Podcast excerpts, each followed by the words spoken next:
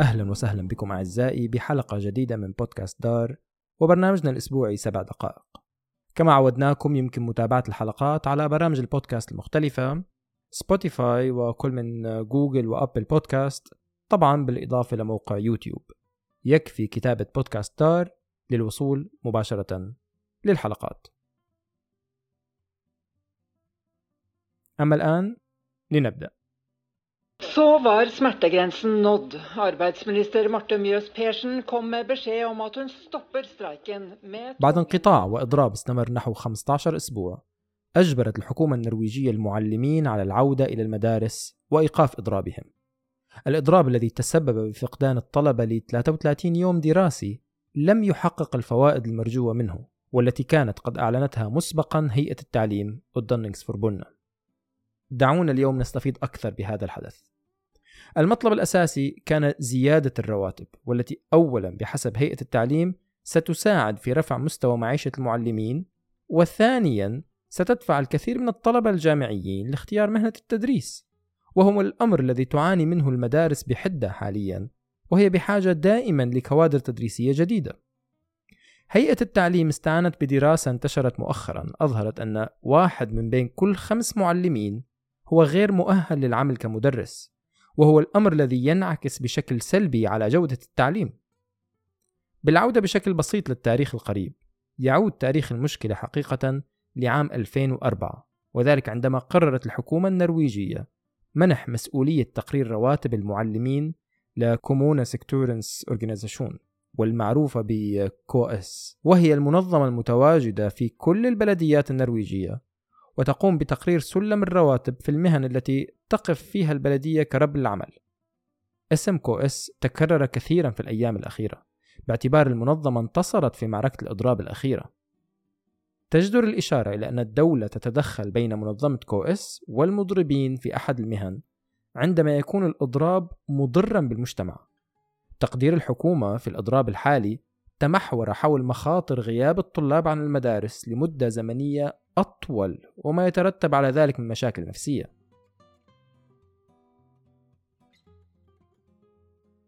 قررت مقاطعة الغرب فيستلانا قرارا تاريخيا بعد إعلانها البدء بمنح اللاجئين الغير موثقين بابير لوسا الحق في الحصول على الرعاية الطبية بما في ذلك الطبيب الشخصي الثابت فاستليغا قرار مقاطعة الغرب يأتي بشكل مخالف لقرارات الحكومة النرويجية القاضية بعدم منح اللاجئين الغير موثقين للرعاية الطبية والاكتفاء بالمساعدات الإسعافية.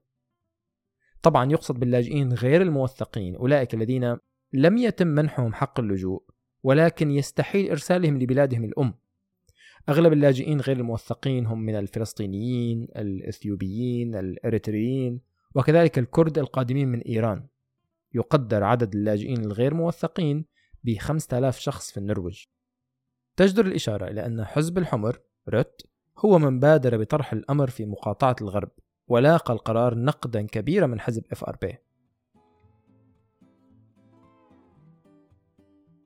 أخذت قضية الغاز في أوروبا والحرب الروسية الأوكرانية منحى جديدا وذلك بعد تسريبات حصلت في خط نورد ستريم للغاز الواصل بين روسيا وألمانيا. خط الغاز الشهير تم إيقاف العمل فيه في أواخر شهر آب الماضي وذلك في رد من روسيا على سياسات أوروبا في أوكرانيا. الناتو وروسيا سارعوا باتهام بعضهم الآخر.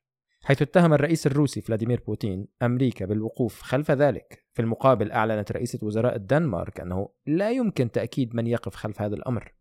ولذلك فإن ما حصل لا يستدعي تفعيل قرار رقم خمسة في مذكرة الناتو والقاضي بذهاب التحالف كاملا للدفاع عن الدولة المستهدفة. علما أن التسريبات حصلت في نفس اليوم الذي دشنت فيه النرويج خط غاز جديد تم وصله بالدنمارك وبولند وهو الخط الذي من شأنه أن يحل بعض من مشاكل أوروبا المتعلقة بالطاقة.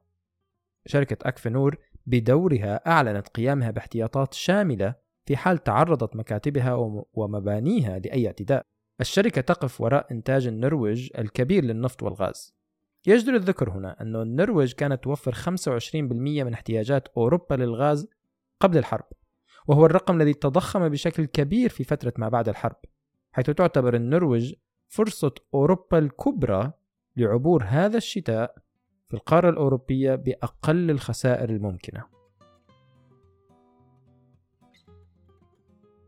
أثار مقال كتبه المدير التنفيذي للصليب الأحمر النرويجي بيرنت جي أبلاند الكثير من الجدل حيث انتقد أبلاند سياسة الكيل بمكيالين في التعامل مع اللاجئين الأوكران والآخرين القادمين من الشرق الأوسط وأفريقيا أبيلان افتتح مقاله بكل من الطفل الإريتري والأوكراني هربا من الحرب ويعيشان في نفس مركز اللاجئين لماذا يتعين على أحدهما ركوب الدراجة للذهاب إلى المدينة بينما يستطيع الآخر استخدام الباص مجانا؟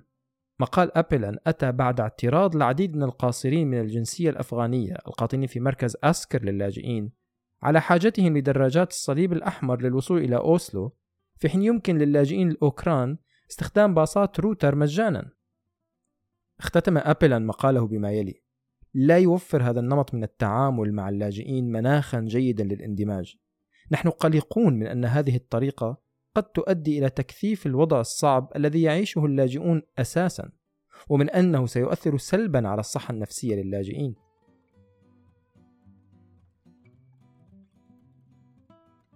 بعيدا عن الحروب وتسربات الغاز أعلنت فرقة كاربا الشهيرة عن تعاونها مع الصحفي والكاتب يوهان شاموغاراتنام لإنتاج كتاب يؤرخ حياة الفرقة ومشوارها. الفرقة التي تعتبر فرقة الغناء الأهم في النرويج تتكون من عنصرين أساسيين هما النرويجي من أصول مصرية مجدي عبد المجيد والنرويجي من أصول هندية شراج راشمكان باتيل. الكتاب سيتم نشره في الرابع والعشرين من شهر أكتوبر تشرين الأول الحالي وتمت كتابته بعد أن قام الصحفي يوهان بمتابعة الفرقة في الست أشهر الماضية.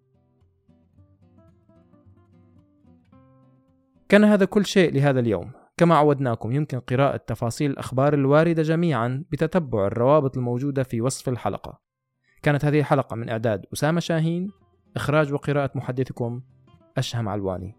شكرا جزيلا لاستماعكم. إلى اللقاء.